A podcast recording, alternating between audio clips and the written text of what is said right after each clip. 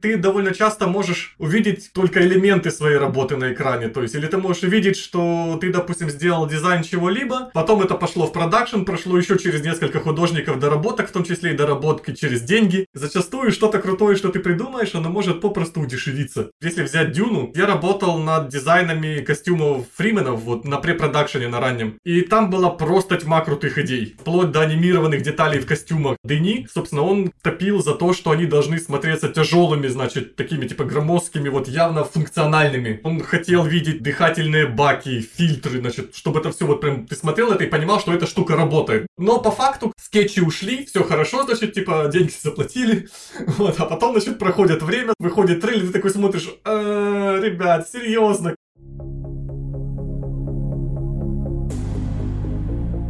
Привет! Это подкаст «Еще один шот и домой» от анимационной студии Vivix. Меня зовут Александр Рыбаков, я режиссер монтажа и ведущий подкаста в нашей студии. В этом подкасте мы с художниками из нашей, а также из других знаменитых студий разбираемся в том, как работает VFX и CG-индустрия, с чего начинается творческий путь артистов, что их вдохновляет и с какими трудностями они сталкиваются.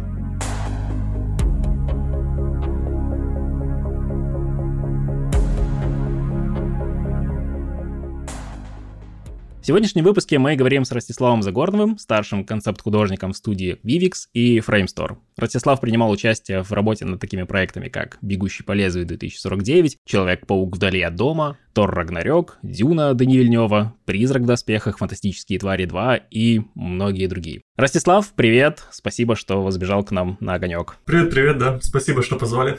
Слушай, у меня в голове очень много вопросов, когда я смотрю на твою род деятельности, но Самый первый, наверное, и самый простой. Как ты пришел к своей деятельности и к работе с большими студиями? Мне всегда было интересно, откуда приходят художники, как они вообще осознают себя как художники? Знаешь, ну я бы, наверное, сказал, что какого-то единого пути, откуда художники приходят, не существует. И каждый, наверное, так или иначе приходит своими собственными путями. То есть я встречал людей, которые вот просто, знаешь, с детства любили вот рисовать, там у них там родители художники, значит, их там отдавали в художку, у них там есть академ базис, значит, под их а, каким-то скиллсетом. И люди как бы осознанно с юности шли к тому, что вот они учатся рисовать, качают скилл, становятся лучше, лучше, лучше и лучше. И в итоге они оказываются где-то вот там наверху. И как бы есть люди, которые вообще, в общем-то говоря, не ожидали от того, что они будут этим заниматься, и я, наверное, один из них. Я вообще, в принципе, не предполагал, да, что я когда-то там стану художником, и уж тем более буду работать над какими-то большими проектами в кино. Я, в принципе, не рисовал никогда, наверное, ну, если пропустить, там, условно говоря, первый, второй, там, типа, класс в начальной школе, когда я рисовал на оборотах тетрадок, там, всяких чертей, и я вплоть до лет, наверное, 26, наверное, где-то, если мне память не изменяет, я вообще не рисовал, в принципе. Как-то я совершенно случайно в это все дело попал, вот, э, я вообще увлекался фотографией одно время. Потом как бы из фотографии мне стало интересно ретушь фотографий, как правило, художественная. Потом я случайно узнал, что оказывается можно в фотошопе еще и рисовать. А дальше все как в тумане.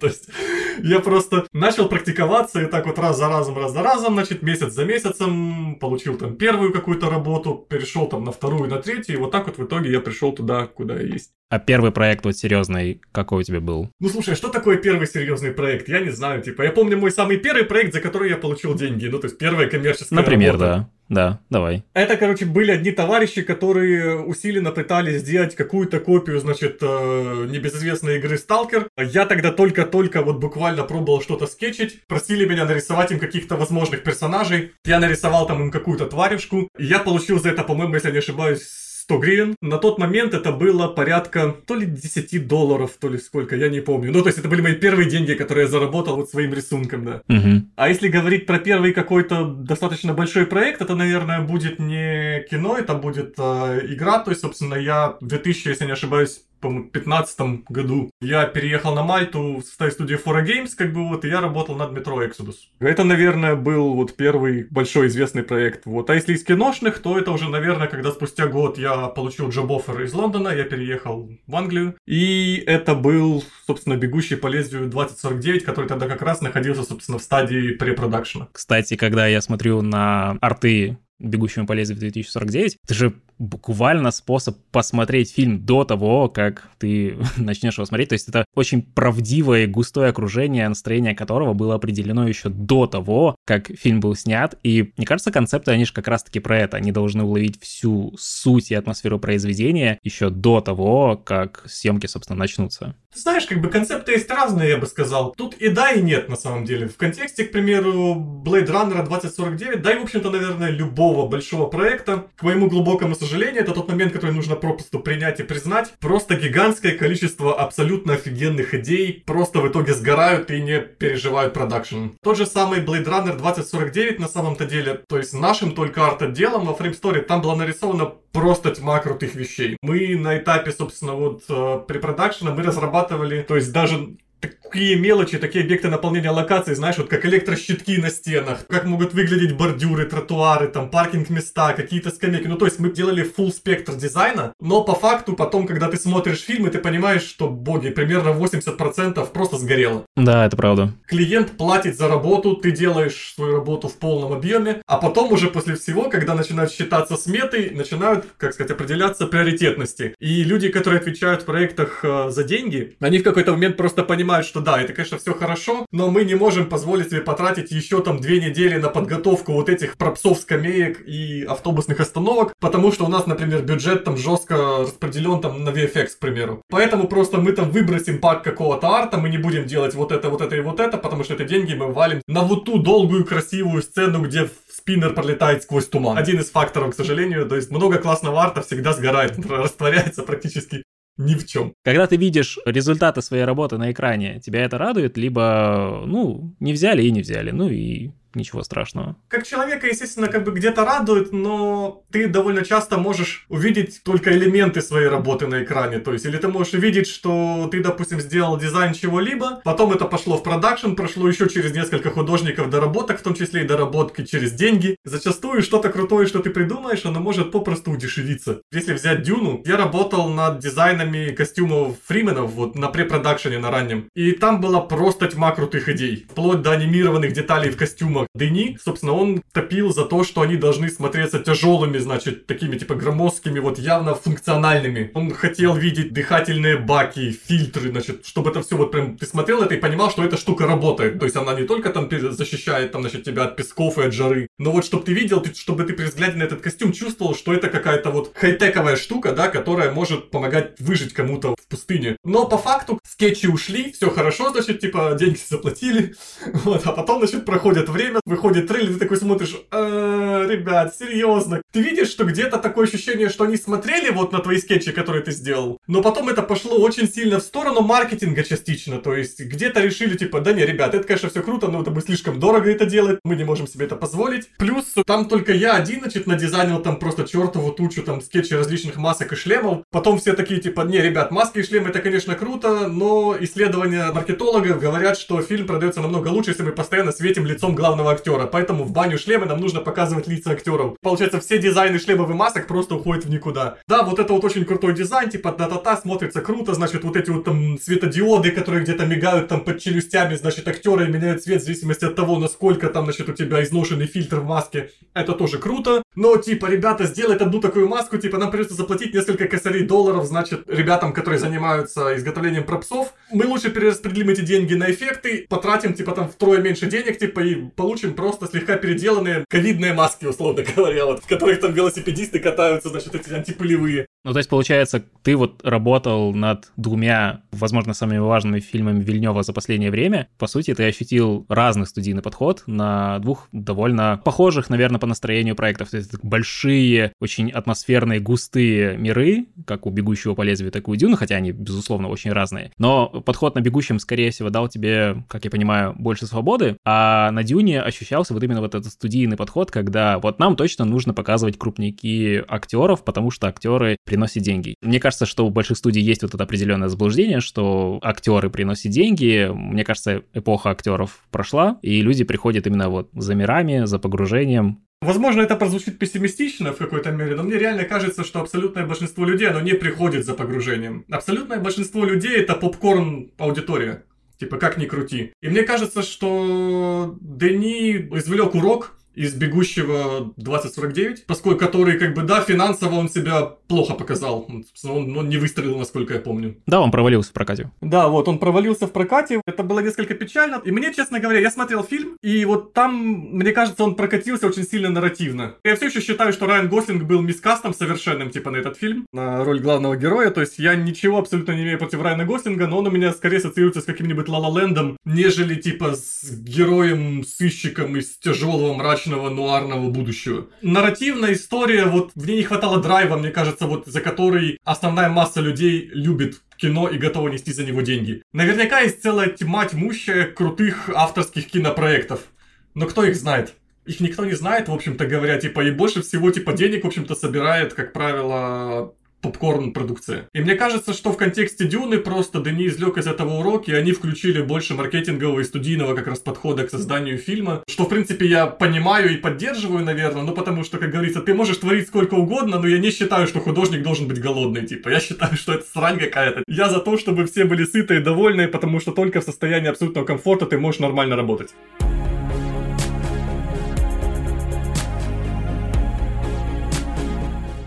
Но тебе не кажется, что Дюна из-за этого снята и сделана более таким безопасным, более зрительским способом? И... Ну, безусловно, безусловно, согласен. Просто мне кажется, что «Бегущий» как раз-таки выигрывает от артхаусности. Понятное дело, что артхаус за 250 миллионов долларов — это огромная редкость, и это чудо, что Вильневу удалось снять этот фильм. Лично для меня он работает прекрасно на всех уровнях, в том числе и с точки зрения того, что там главный герой играет Райан Гослинг. Мне кажется, он там прекрасно и на месте. Но как раз-таки в этой, этой безопасности в «Бегущем» не чувствовалось. То есть, опять же, возвращаясь к теме концепт-арта, ты когда определял настроение для окружения, ты когда пытался нащупать вот этот образ мира 2049, как мне кажется, это же передалось фильму на 100%. Твое видение, когда вот ты прочувствовал, что вот это оно, оно же наверняка помогло фильму, помогло режиссеру, и это здорово. Мне кажется, что в этом и есть та свобода, которую давал проект, давал «Бегущий по лезвию», чего, например, вот не было на Дюне, которая более зрительская, которая более массовая, хотя она все еще очень вильневская и очень такая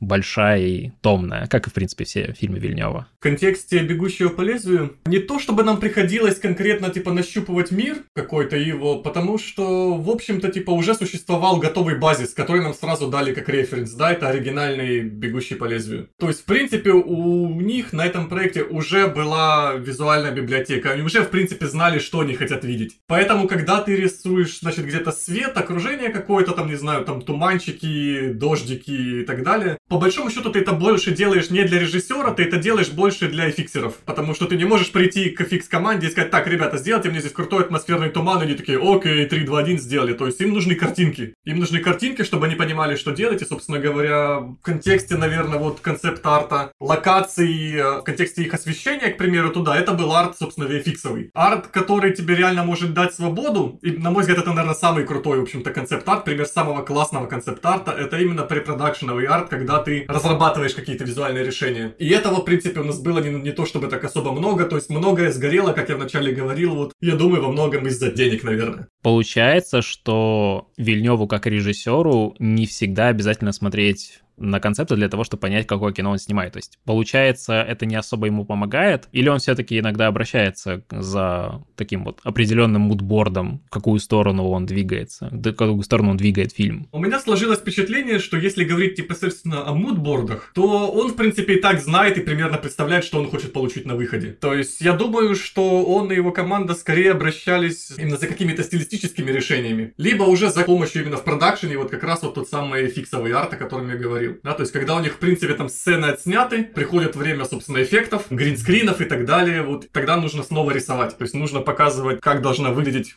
примерно финальная картинка. Получается, ты больше дизайнил именно ландшафты. То есть вот все вот эти атмосферные гигантские ландшафтные планы, которые, кстати, Вильнев же очень любит. И опять же, вот смотрю на арты, которые ты делал для «Бегущего по лезвию», mm-hmm. и это буквально чуть ли не кадры, которые очень вильневские. Вильнев очень любит ландшафтные планы, в которых либо главный герой может вообще потеряться, либо само окружение — это и есть главный герой. И просто мне казалось изначально, что ты очень точно ухватил то, что должно быть в фильме, и это появилось в фильме? Зависит, наверное, от картинок. То есть, к примеру, у меня где-то на арт-станции значит, валяется картинка с такими круговыми, типа кольцеобразными да, теплицами. Да, самая, наверное, знаменитая. И, в общем-то, эта картинка делалась прямо по стилу с камеры. Мне дали вот шот, с, я не знаю, то ли они снимали его с дрона, то ли с вертолета, и я, типа, делал картинки прямо по нему. Я позатирал лишние объекты, типа там дорог, значит, каких-то ферм, там, съемочной группы, добавил какие-то горушки на горизонте, значит, там нарисовал того, чего не хватало, вставил какие-то теплицы, значит, там вставил новое небко, накинул тумана, посмотрел, и вот, условно говоря, вот я там сделал, по там, если мне память не изменяет, наверное, 7-8 опций, и вот из них там что-то выбрали, вот, и вот этот, наверное, кадр действительно получился почти один в один с фильмом, если я правильно помню. Всякие погибшие корабли, вот именно трэш, э, вот эта мусорка а, да, да, гигантская да, тоже, да. вот она вот прям тоже как будто бы из фильма, то есть, по крайней мере, сам мут очень хорошо захвачен. Вот, кстати, насчет инструментария, здесь же в основном фотобаш, я правильно понимаю? В основном, да. Ну, на том этапе, да. То есть я тогда крепко меньше юзал 3D, чем сейчас. Вот там много фотобаша, в общем-то. А 3D, если ты используешь, то ты где именно используешь? Blender, например? Да, да, да. Ну, то есть я, в общем-то, работаю с блендером. То есть я до этого когда-то, типа, сидел на мае, вот, и как многие из нас. А потом в какой-то момент просто, значит, я попробовал блендер, типа, я удивился, то есть я на него перескочил очень быстро, буквально, может. Через недели полторы я уже вполне комфортно в нем работал. Как-то вот, не знаю, я нахожу его гораздо более удобным инструментом для концепт-художников. Опять же, в силу того, что он интуитивно довольно прост, в нем хороший инструментарий, и под него есть просто целая тьма донов, типа как платных, так и бесплатных, которые могут существенно облегчать тебе жизнь. То есть, знаешь, как раньше, там, вот тебе нужно там сделать по-быстрому какой-нибудь, я не знаю, газон, и ты, значит, сидишь, моделишь несколько травинок, там, плейнами, значит, там, создаешь из них там какую-то коллекцию, потом пытаешься назначить, значит, привести их в particle ы и так далее. Сейчас ты просто можешь в Blender е просто выделить свой plane, да, тот, который у тебя поверхность, которая должна быть покрыта травой, типа, в полтора клика запустить addon, который отвечает за растительность, двинуть пару ползунков, и ты получишь просто хорошую, реалистичную, типа, траву. Там, где есть возможность сэкономить себе силы, время и нервы, это, безусловно, стоит делать. И вот Blender для этого я нахожу очень хорошим. У тебя, получается, похожий инструментарий был и на Дюне? Нет, как раз, кстати, на Дюне у меня этого инструментария практически не было. То есть на Дюне, как я говорил, непосредственно препродакшн, как таковой, над которым я работал, он, в общем-то, был весь скетчевый. К сожалению, типа, я все еще не получил клиренс на эти скетчи, чтобы их постить. Это довольно частое явление, то есть там фильмы выходят полгода назад, там год назад. И если бы я был, к примеру, аутсорсером художником, который работал бы только на себя, а не состоял бы в, в составе компании, то я думаю, что я бы уже мог давным-давно все запустить буквально там через пару-тройку дней. Но когда дело касается непосредственно студий и студийных портфолио, как мне объясняли, когда-то там существует какая-то, в общем, бюрократическая волокита, связанная там типа с правами, с безопасностью и так далее. В итоге, типа, если ты делаешь какие-то арты в составе студии, ты можешь просто реально сидеть, вот ты, как говорится, курить бамбук там просто месяцами ждать, пока тебе там наконец не соизволят сказать, да, теперь ты можешь что-то запостить, или там нет, ты не можешь там что-то запостить. То есть, и, в общем-то, когда я говорю вот о работе над Дюной, да, о каких-то ранних скетчах, костюмах Фрименов, эта работа была вся скетчевая. Это был лайн, который я просто рисовал руками в фотошопе. Но тебе больше нравится то, что ты сделал, чем то, что они взяли в фильм? Мне, если честно, да.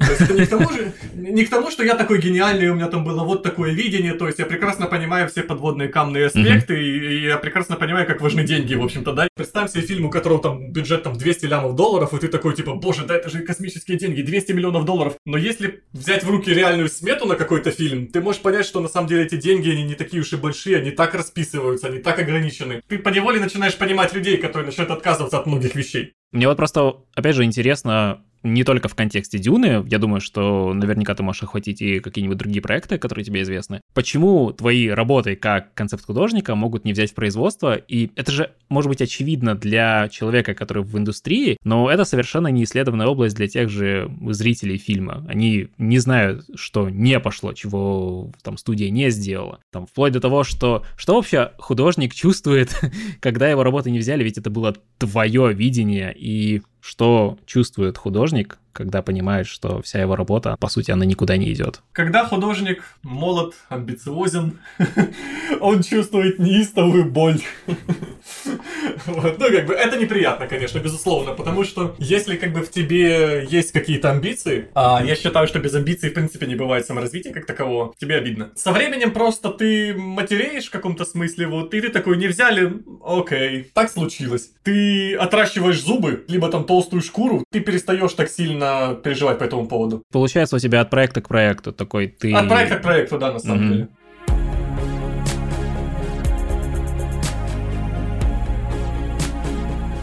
Я думаю, что это важно проговорить для контекста. Можешь сказать, в чем разница между концепт-артом и ключевым артом. У них же во многом разные задачи, насколько я понимаю. А, и да, и нет. В общем-то, как бы они разные. Если мы говорим о ключевом арте как о вот key да, в том понимании, в котором он используется в современной индустрии, я бы, наверное, сказал, опираясь на свой опыт, что key это арт, задача которого решать, я бы сказал, наверное, больше промо-задачи, нежели конкретные какие-то технические подзадачи. То есть, условно говоря, если мы говорим, к примеру, о каком-нибудь космическом корабле, то Keyart будет показывать, к примеру, историю, где красивая, вылизанная, крутая картинка, которая смотрится модно, дорого, богато, с эффектиками, с вот этим вот всем корабль красиво, значит, врывается в какую-нибудь там черную дыру, вот, типа, вокруг него там искривляется пространство и бла-бла-бла. Подобную вещь можно назвать кейартом, потому что, как бы, такого радар часто используется в промо, то есть он может пойти на какую-то печатную продукцию, он может использоваться в качестве заставок, значит, типа, на презентационных материалах. В то же время концепт-арт как таковой, даже если говорить о том же самой сцене, о том же самом содержании, то концепт-арт как раз будет настроен более на решение конкретных подзадач. То есть, к примеру, концепт-арт, он может выглядеть намного проще, более того, иногда он выглядит вообще настолько просто, вот чуть ли не палка-палка огуречек, да, вот на уровне скетчика какого-то совсем простого, главное, что он мог решить поставленную задачу. То есть концепт-арт, к примеру, будет показывать, какой формы двигатель у этого корабля, какие у него пропорции,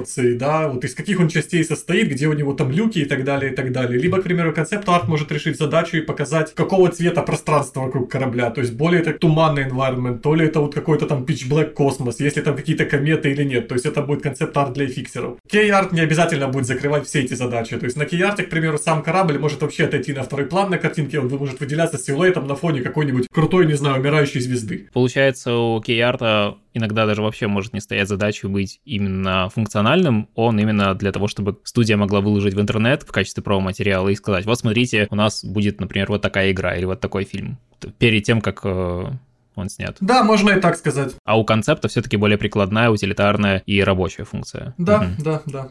Просто как бы в силу того, что люди постоянно оперируют этими понятиями наряду друг с другом, как бы у них как-то, ну, в медиа разница между ними немного стирается. Как раз-таки у меня тогда следующий вопрос. Вот опять же, глядя на то количество проектов и опыта, которые у тебя есть, это опять же «Бегущий по лезвию», «Спайдермен». Кстати, да, два проекта Marvel, они тоже же максимально массовые и в том числе тоже студийные. «Призрак доспеха», «Фантастические твари». И я вот смотрю на это и думаю, сколько там сделано работы, которую мы, во-первых, никогда не увидим, скорее всего, а во-вторых, как вообще не выгореть, когда речь заходит о концепт-арте, ключевом арте, если очень по-простому, когда рисуешь картинки для таких огромных проектов и в таком количестве? Вот как? Ты знаешь, как бы, если тебя проект увлекает и тебе нравится, то вопрос выгорания, я бы сказал, не становится. Ну, по крайней мере, типа, хотя бы так это работает у меня. Я понимаю, что все люди разные, и у всех своя структура организации работы, да, там свои зоны комфорта и так далее. То есть, ну, нельзя натянуть там, условно говоря, мои принципы там работы на других людей. Но мне кажется, что когда проект интересен и когда на нем сидит вменяемое руководство, тебе вряд ли угрожает выгорание. Потому что иногда бывает действительно слабо вменяемое руководство даже на больших проектах, которые натурально пьют соки вот просто из всех. Может быть какая-нибудь совершенно унылая задача, там, к примеру, я не знаю, нарисуйте мне там, там грозовую тучу где-нибудь там на горизонте, а потом начинается, да, хорошо, но теперь давайте вот эту тучу, ее нижний край сдвинем там на 15 пикселей вниз, а теперь давайте добавим легких оттенков желтого в полутона, и теперь как бы еще немножко наклоним камеру, а вот туда сверху добавим немного просвета, ты добавляешь просвет, и ты все это делаешь, а потом, отлично, можем мы получить пять опций разной интенсивности этих просветов, ты такой, типа, о боги, типа, come on, просто сгорите. И вот на, на вот таких моментах ты реально начинаешь выгорать, то есть тебе просто все это так достает. Вот, когда проект, угу. да, то есть когда проект хороший, интересен, в принципе, все окей. Я так понимаю, что большинство идей, они же исходят не от авторов фильма или не от студии, а именно от концептера. То есть вот, наверное, здесь может быть выгорание от того, что ты постоянно генерируешь какие-то идеи, даже если... На самом деле нет.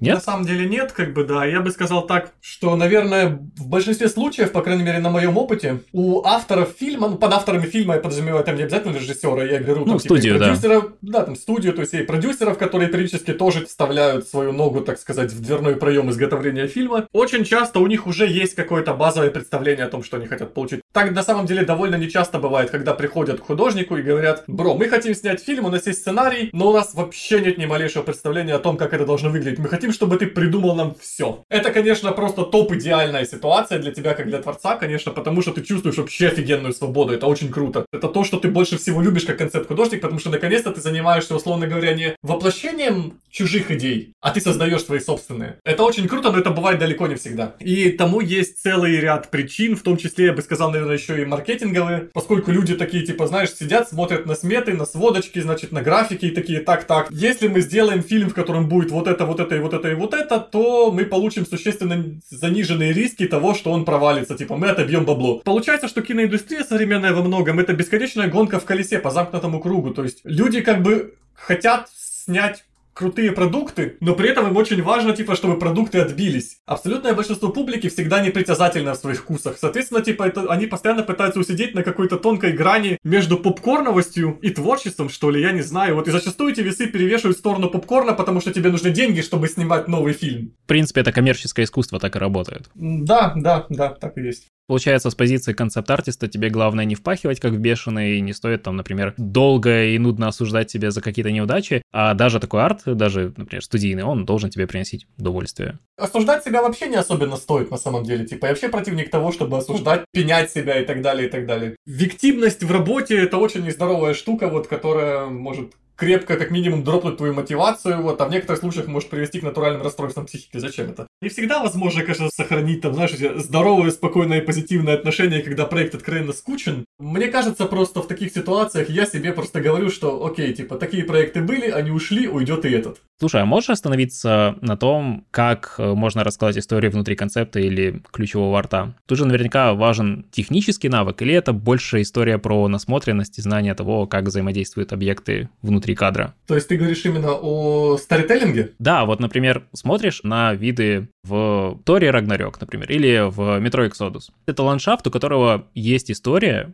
то есть какие-то события произошли, почему это окружение выглядит именно таким образом. Что-то повлияло на него. И вот это что-то я хочу увидеть в этом окружении, разгадать, что это такое. В этом есть история. И мне это очень нравится. Это ощущение, что есть какая-то история, есть какое-то движение. Как вот работает сторителлинг в контексте ключевого арта либо концепт-арта? Это на самом деле довольно сложный вопрос, э, на который можно попытаться ответить, но это будет довольно долго, вот это нужно открывать и показывать примеры. Но если попытаться это все обобщить, то я как бы всегда стараюсь следовать главному принципу, как бы если у меня стоит задача именно в картинке показать какую-то историю, это помнить о том, что объекты, которые у меня появляются в картинке, должны быть взаимосвязаны друг с другом. Условно говоря, к примеру, если у нас тут какой-нибудь город с постапокалипсисом, и мне нужно показать, значит, заброшенную остановку, условно говоря, автобусную, можно просто поставить модельки, можно просто нарисовать обыкновенную остановку, можно нарисовать просто обыкновенный стоящий вокруг нее ржавый автобус. Это будет обыкновенная статичная картинка. В ней будет что-то, но можно всегда сделать ее интересней, потому что если, к примеру, тебе хочется рассказать историю, что здесь происходила какая-то паника, то ты не будешь просто так стать этот автобус возле остановки. Нет, ты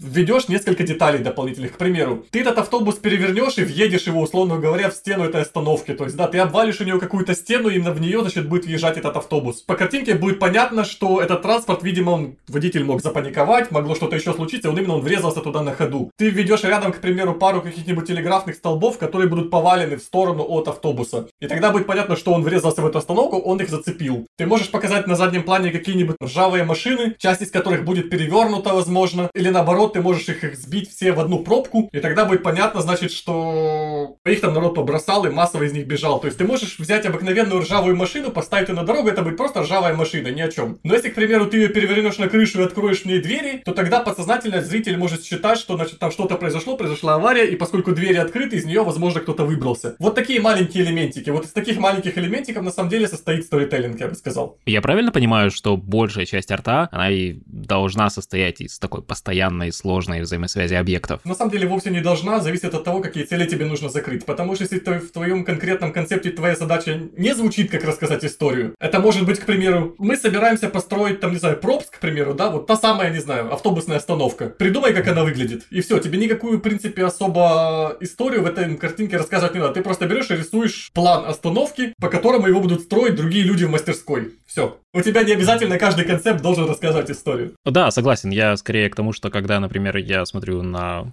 большой, вот прям высокодетализированный и в чем-то даже, может быть, фотореалистичный арт, то да, там, скорее всего, такая большая взаимосвязь очень маленьких элементов, но, например, когда это пропсы, это когда вот отдельная какая-то часть, вот та же остановка, там, фонарный столб, либо кусочек стены из граффити, то это, видимо, скорее всего, история только про детализацию и то, как она выглядит без да, сторителлинга. Да, да, да, да, так и есть.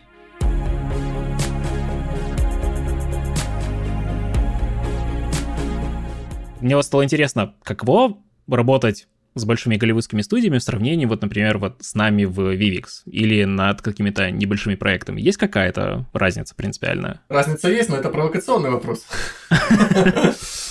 Тут ты меня подловил, слушай, прям я даже не знаю, как мне правильно ответить. Ты можешь просто описать свои задачи в Vivix и рассказать про свою работу над Artificial Detective и как-то просто отрефлексировать ее в, в сравнении? Я бы, скажем так, мог сказать, что в работе с Vivix есть ряд плюсов, по крайней мере, которые на данный момент Vivix полностью закрывает мои потребности в реализации именно вот концепт-дизайн составляющей. Потому что, к примеру, на основной работе с FrameStore к тебе приходит рутина периодически, да? Ты являешься в основном исполнителем. К тебе приходит периодически рутина, к тебе приходят не самые интересные проекты, вот, иногда к тебе могут приходить вообще какие-то рекламные проекты, терпеть не могу работать с рекламой, вот это моя персональная боль. Поскольку за всю мою практику я ни разу не имел ни одного беспроблемного рекламного заказа, по-моему, типа рекламщики это самые ужасные люди, через которых нужно пропустить не менее сотни опций каких-то, потому что они не могут просто сказать тебе, окей, это хорошо, нам нравится, все, спасибо. Нет, им всегда нужно, дайте мне еще плюс 50 опций вот этих оттенков серого, короче. Что мне нравится в Vivix, как бы, поскольку Vivix я помимо исполнительных каких-то работ, я еще частично помогаю с Art Direction проекта. Я выполняю ряд каких-то, значит, административных функций. Vivix сейчас, поскольку наш проект Artificial Detective, он находится в стадии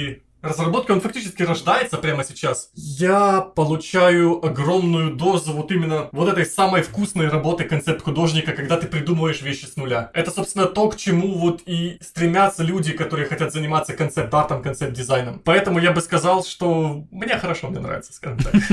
То есть, получается, когда ты создаешь какой-то ключевой арт, ты прям пытаешься действительно нащупать этот мир, который еще до конца не создан. Да, Vivix на данный момент это полностью, в общем-то, про креатив. Это очень здорово. Здорово. Я просто, опять же, вот смотрю сейчас на арт с Эдом, с главным героем сериала, где он стоит на месте убийства, сложив руки на поясе, и здесь есть толпа, полицейская лента, и в ключевом арте, который я считаю удачным, я всегда хочу заглянуть за пределы кадра, насколько там огромный город, насколько эта улица длинная, откуда вообще бьет свет, который падает позади Эда. Мне вот, кстати, нравится это красное световое пятно позади него. И когда я задаю вопросы карту, пытаюсь понять его географию, я понимаю, что история, которая на нем изображена, она для меня работает. Наверное, то, о чем ты говоришь, когда в Vivix есть определенная свобода, ты вот пытаешься нащупать, придумать, оно вот передается в самом кадре, в самой картинке. И это очень здорово. Есть ли такая возможность, когда ты работаешь над голливудскими проектами, или там вот очень строгие какие-то задачи, которые не позволяют тебе вот так вот нащупывать мир в ключевом арте? Я бы сказал, что там свободы меньше, поскольку больше контроля, в общем-то, да, и намного больше человеческого фактора вовлечено. У тебя жесткие дедлайны, значит, у тебя видение режиссеров, видение продюсеров и прочие тьмы людей, которые, значит, во все это дело вовлечены. И тебе так или иначе, ты постоянно утыкаешься, ты стукаешься локтями со всеми этими людьми. Есть интересные проекты, есть интересная работа, есть э, большие проекты, вот. Над ними работать интересно, нравится, вот, типа. Но, собственно говоря, если говорить конкретно о степени свободы творческой, которая сейчас, Vivix дает больше, чем дает даже вот большая индустрия. А как ты генерируешь идеи для ключевого арта? На что ты опираешься? Оу, oh, это очень сложный вопрос. В моем случае, по крайней мере. Но это могут быть э, мудборды, ручную отобранные референсы из фильмов, что-нибудь может быть из этого? У меня достаточно большая визуальная библиотека в голове, вообще чего угодно на самые разные темы. Я вообще считаю, что, в принципе, хороший концепт-художник должен не обязательно знать, но хотя бы поверхностно ориентироваться в как можно более широком спектре вещей. Насмотренность какая-то. То есть, да, должна быть огромная какая-то насмотренность, то есть, вплоть до... Это могут быть технологии, станки, оружие, история, костюмы, да что угодно. И поэтому, в принципе, когда я получаю, к примеру, какой-нибудь новый таск, у меня уже сразу буквально в подсознании что-то возникает, знаешь, какая-то расплывчатая, вот такая самая такая базовая база, которой потом просто я начинаю уже долепливать какие-то кусочки элементов, основываясь на каких-то референсах, к примеру. То есть, опять же, типа, сильно зависит от того, какие референсы референсы ты ищешь. Следует помнить о том, что если ты хочешь создать что-то необычное, тебе не всегда нужно прилипать к ключевому понятию объекта, который ты дизайнишь. То есть, условно говоря, ты, это сейчас не в контексте Vivix, а вот а вообще, тебе дают задачу там типа надизайнить машину, которая будет выглядеть необычно. Подавляющее большинство художников, оно пойдет смотреть референсы машин. Они могут сделать классные дизайны. Вот вопрос, насколько ты сможешь go wild, как говорят по-английски. Ты можешь надизайнить необычную машину, смотря на машины, а ты можешь надизайнить необычную машину, смотря, к примеру, на колонии плесневых грибов.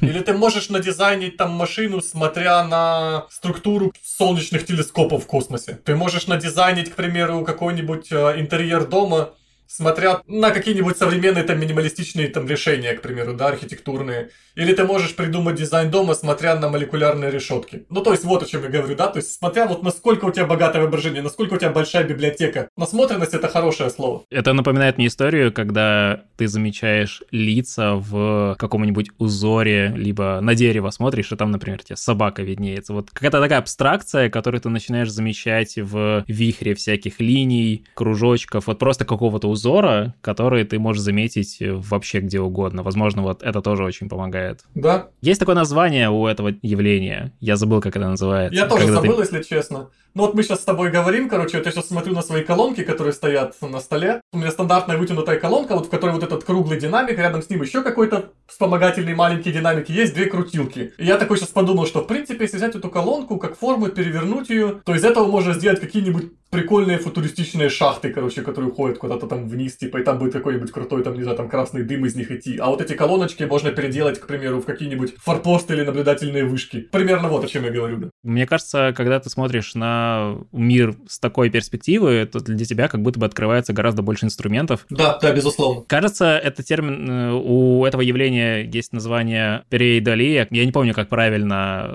ударение ставить, но это все еще исследует очень много людей, вот эти зрительные иллюзии, при которых люди видят всякие фигуры животных в предметах. Блин, мне кажется, это здорово, и это очень сложно объяснить тем людям, которые не понимают, ну, о чем идет речь. То есть они не видят эти абстракции. Это окей. Мне кажется, что стать успешным концепт-художником можно и без э, вот таких способностей, но... Можно, безусловно, потому что, смотря, опять же, что такое успешный концепт-художник? Да, да, кстати, вот как ты считаешь? Что такое успешный Да. концепт-художник? Да. Ты знаешь, мне кажется, это понятие, оно может разниться от человека к человеку. Для одних, типа, успешный концепт-художник это тот, который делает крутые визуальные решения, которые потом становятся, типа, известными. Для других успешный концепт-художник это человек, который, в принципе, умеет давать какие-то очень нестандартные решения, быть прекрасным профессионалом, пусть даже, типа, его проекты, над которыми он работал, они, допустим, не стали известными на весь мир. А для кого-то успешный концепт-художник это товарищ, значит, который может э, выезжать там на съемки, здороваться за ручку с режиссерами, значит, и модно фотографироваться с известными людьми, значит, там вот на телефончик. М, даже так.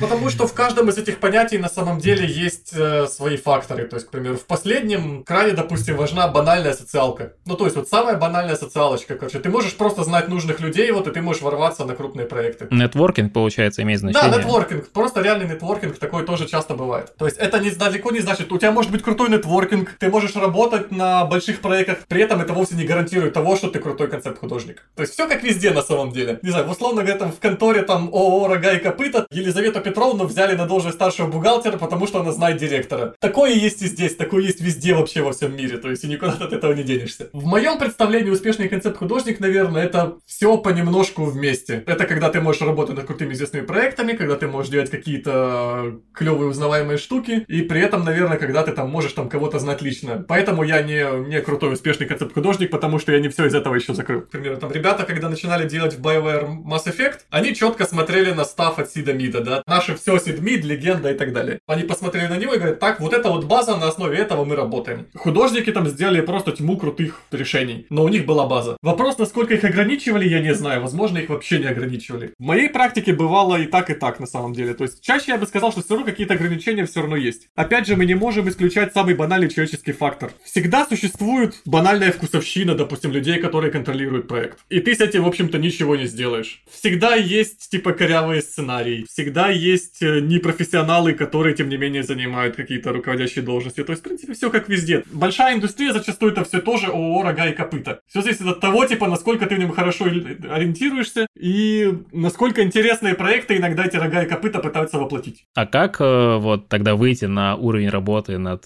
вот такими знаменитыми рогами и копытами, потому что, как ты думаешь, почему некоторые остаются локальными концепторами, а кто-то выходит на международный уровень?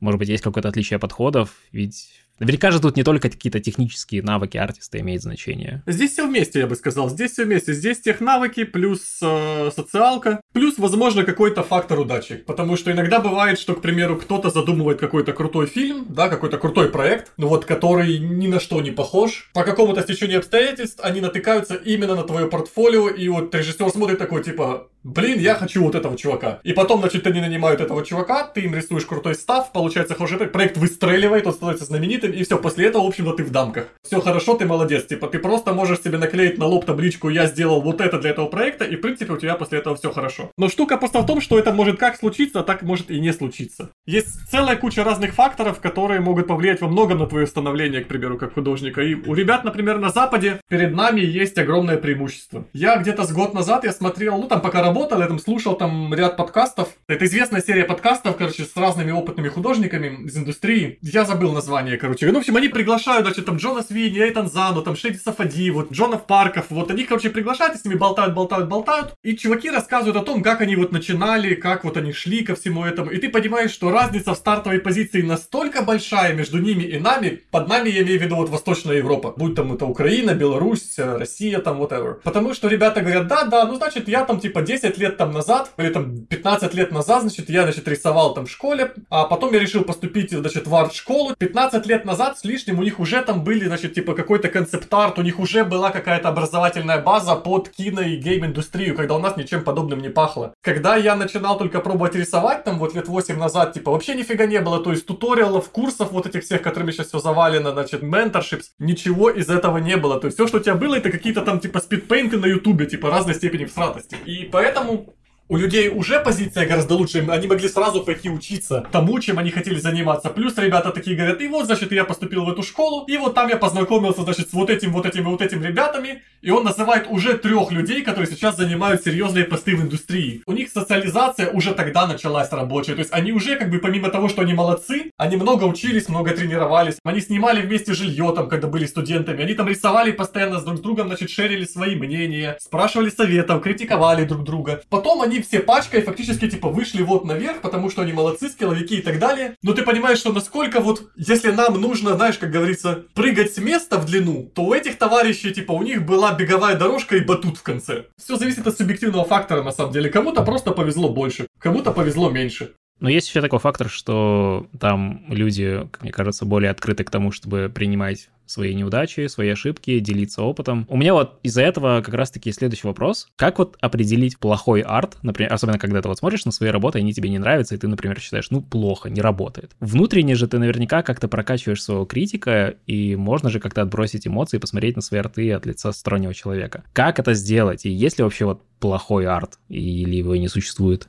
Я считаю, что есть, в принципе, плохой арт, но он становится плохим в зависимости от того, какие задачи перед ним стоят. Кому-то поставили задачу, к примеру, нарисовать концепт какой-нибудь, ну, там, футуристичной брони, условно говоря, а человек до этого там рисовал полуголых девочек, и он там нарисовал там, ну, что-то, что вообще не попадает ни по стилистике, ни по миру, ни по языку, плюс еще и технически слабо очень. И ты понимаешь, что вот в контексте поставленной задачи вот этот арт плох. То есть, по дефолту я не думаю, что есть прям плохой и хороший арт. Я просто считаю, что есть арт, который не решает не закрывает поставленные перед ним задачи. Как-нибудь, наверное, так. То есть я могу назвать какой-то арт плохим, но это на самом деле не значит, что я реально прям, типа, ну, считаю, что вот он плохо не имеет права на жизнь. Я считаю, что, в общем-то, право на жизнь имеет все. Вопрос в том, как бы, типа, насколько он уместно то, что ты сделал. И это при этом еще не осуждать себя нужно за то, что ты мало достиг, как тебе кажется, то есть это какой-то планки, не сразу получил результаты. Такая вещь, она присутствует всегда. У меня все нормально с комплексом самозванца, он периодически у меня появляется и такой, типа, мне говорит, бро, может быть, ты, типа, слишком высоко прыгаешь, прыгнул, может, ты не соответствуешь тому месту, где ты находишься. Но здесь самое главное осознавать, что есть вот такая штука, так работают наши мозги. Если в какой-то момент ты чувствуешь, что твое подсознание говорит тебе, а может быть ты вовсе не так уж и хорош, может быть ты довольно унылый посредственен, то вместо того, чтобы подумать, что, наверное, типа, да, я посредственность, я унылый, как бы и через это избрать нездоровую линию дальнейшего поведения и развития, ты просто можешь себе напомнить о том, что, а, окей, это очередной приступ, так работает мой мозг. Типа он в очередной раз говорит мне о том, что, типа, ты говно, значит, типа, вот,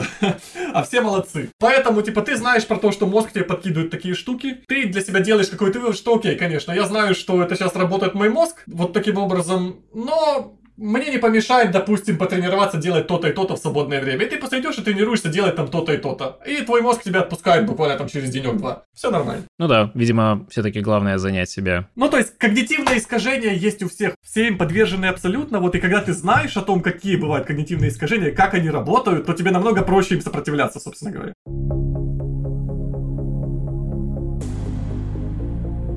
Это был подкаст «Еще один шот и домой». Сегодня мы узнали очень много нового про концепт-дизайн, ключевой арт, как и на больших проектах, так и на поменьше, а также еще о том, как не выгореть по пути. Ссылки на все, о чем мы говорили сегодня, особенно на ArtStation и работы Ростислава, будут в описании подкаста. Будем рады, если вы поделитесь этим выпуском у себя в социальных сетях и оставите нам обратную связь в виде звездочек с лайками на Яндекс Музыки и Apple Podcast. Ростислав, еще раз большое спасибо, что забежал к нам на огонек и поделился поделился своим опытом. Это было очень здорово. Спасибо вам, очень приятно.